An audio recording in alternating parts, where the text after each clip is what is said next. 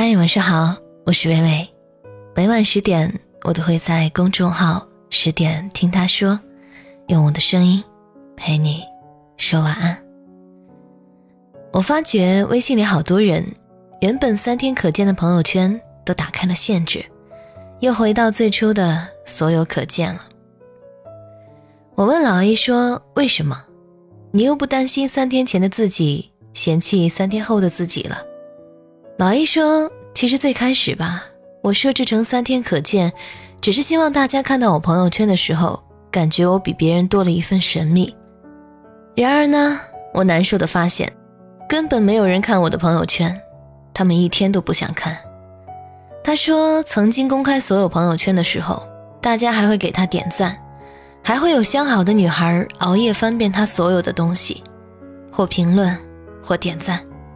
他们真的很用心，会一直翻到那条象征开始的横线。他说这是份情谊，让人觉得窝心暖心的情谊。然而自从三天可见之后，且不说朋友圈的评论越来越少了，朋友的关心越来越薄了，就连这种浪漫也没有了。相反，会让人感觉意犹未尽。本想通过朋友圈了解你的近况，可惜你设置了三天可见。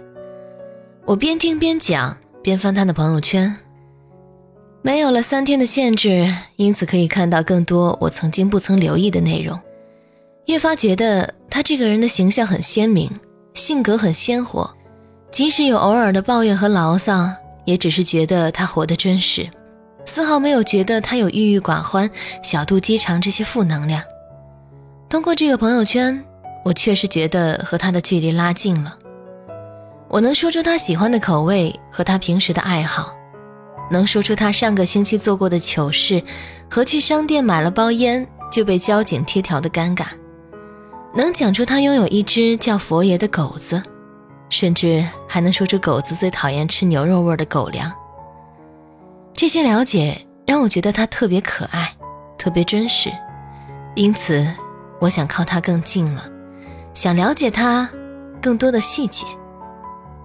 确实，这种感觉在他设置朋友圈三天可见的时候，是我不曾体会的。我确实喜欢那种能把所有朋友圈很敞亮的打开的，总觉得这种人活得更加坦荡，无所畏惧。虽说我也不会较真儿的一直往下翻，但是总觉得这样的人给我的踏实感更强。我说这话是有依据的，如果你仔细观察，你就会发现，很多开启朋友圈三天可见的人，往往喜欢发很多的动态，真的恨不得一天发十条，反正三天之后这些东西就又都不见了，没事儿，发什么都无所谓。可是一个人的朋友圈是什么？简单来讲是记忆，它只是记录生活方式和点滴瞬间的一个载体。奇葩说里颜如晶说：“记忆是工具，朋友圈也是工具，这只是你通过这种方式来了解一个人的途径。但是朋友圈不是你了解这个人的唯一方式。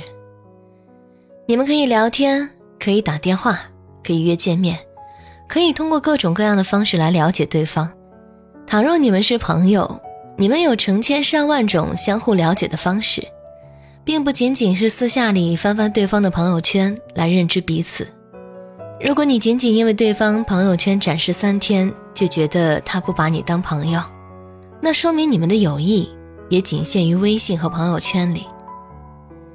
话说到最后，忽然想起了前几天我和一朋友的对话。他说，自己设置了三天展示，没有什么特别的理由，就是觉得新功能想尝尝鲜儿。我问，那你就不怕有人问你为什么这样做啊？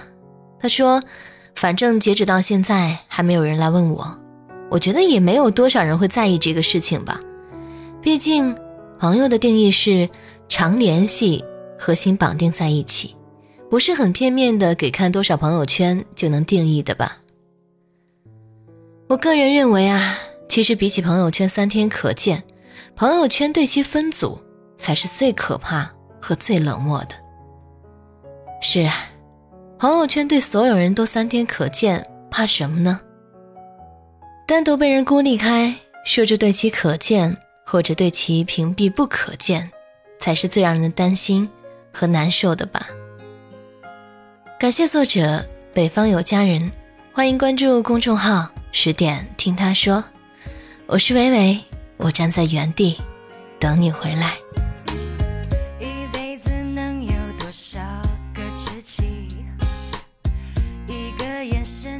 心有灵犀迎着阳光写下青春的诗句乘风追寻最精彩的梦境。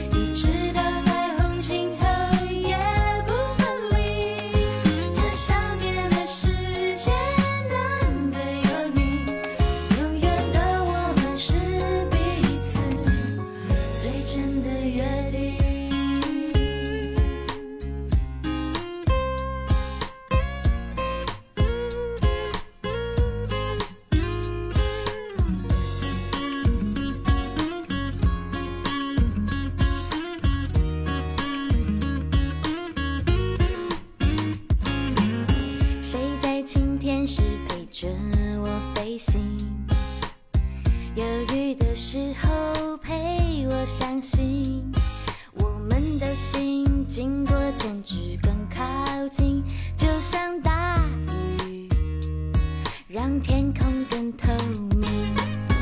当生命的延续渐渐的散去，我们要